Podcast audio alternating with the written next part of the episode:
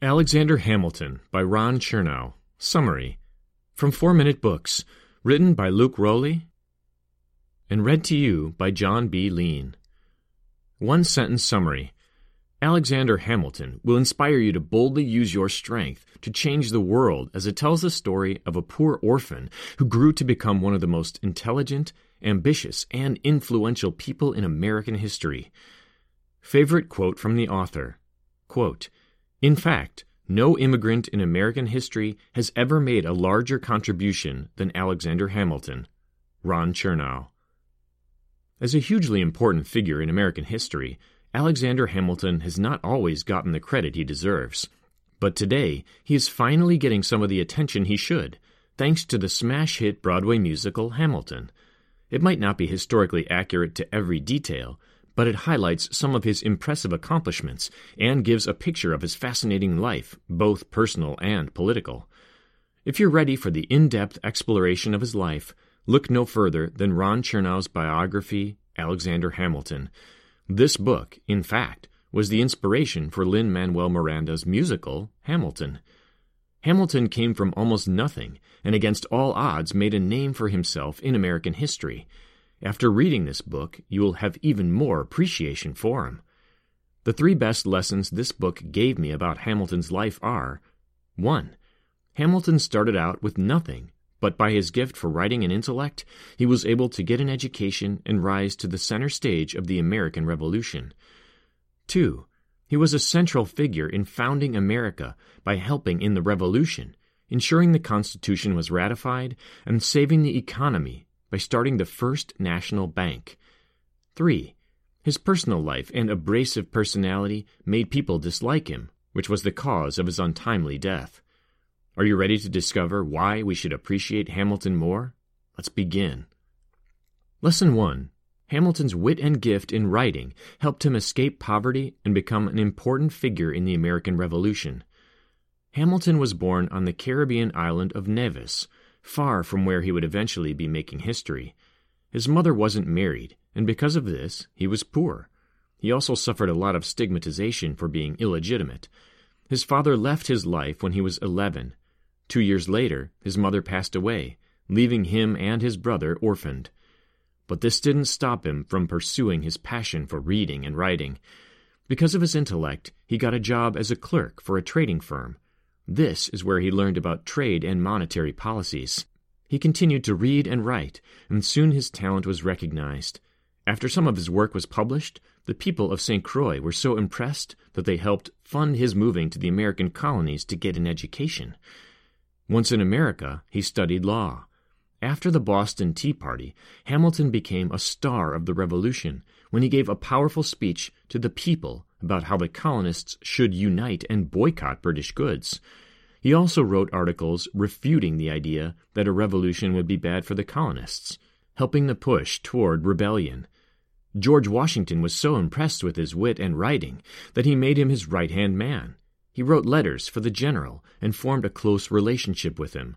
He became a war hero when he led a small battalion at Yorktown. This helped position him for politics after the war. Lesson 2 Hamilton's contributions included helping defend and ratify the Constitution and starting the first national bank and currency. After winning the Revolutionary War, the U.S. was in bad shape. Under the Articles of Confederation, the federal government was weak and the colonies lacked unity. To make matters worse, soldiers who had fought in the war weren't getting paid. The government had no money to pay them, and they were starting to revolt. As a member of the Continental Congress, Hamilton didn't back away from these challenges. He was a firm believer in a strong central government and called for the ratification of the Constitution. The only problem was convincing all 13 states to agree. Working with James Madison and John Jay, Hamilton began to draft the Federalist Papers. They laid out and defended the new Constitution to convince the states of the need for it the collection of essays was hailed as a masterpiece, and all historians can agree that they played a key role in the ratification of the Constitution. After the government was established, Hamilton was appointed to be the first Treasury Secretary. In this, he tackled the debt problem by having the government shoulder the costs of the war instead of the states. He also established the U.S. Coast Guard to ensure imported foods were being taxed, which increased revenue. Next, he created a national bank and established a uniform currency for every state. This necessary action allowed businesses to thrive because they could now work across state lines.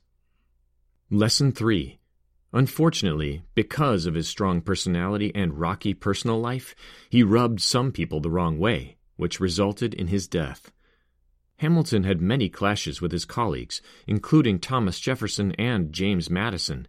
He favored a stronger government, while Jefferson and Madison wanted states' rights. He and Jefferson were lifelong political adversaries. His reputation was damaged when he had an affair that became public after a journalist published the details. He responded by way of pamphlet confessing to the affair, but the damage was already done, and it humiliated his wife Elizabeth. Another longtime enemy of Hamilton's was Aaron Burr, who he believed was an unprincipled opportunist. He even sided with Jefferson when it came down to Jefferson versus Burr for president. He believed Jefferson, though he disagreed with his politics, was more principled.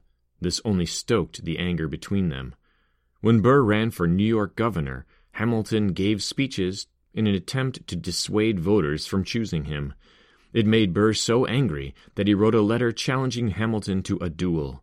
Not being one to back down, he accepted, but in a letter made clear he intended to fire in the air rather than kill Burr.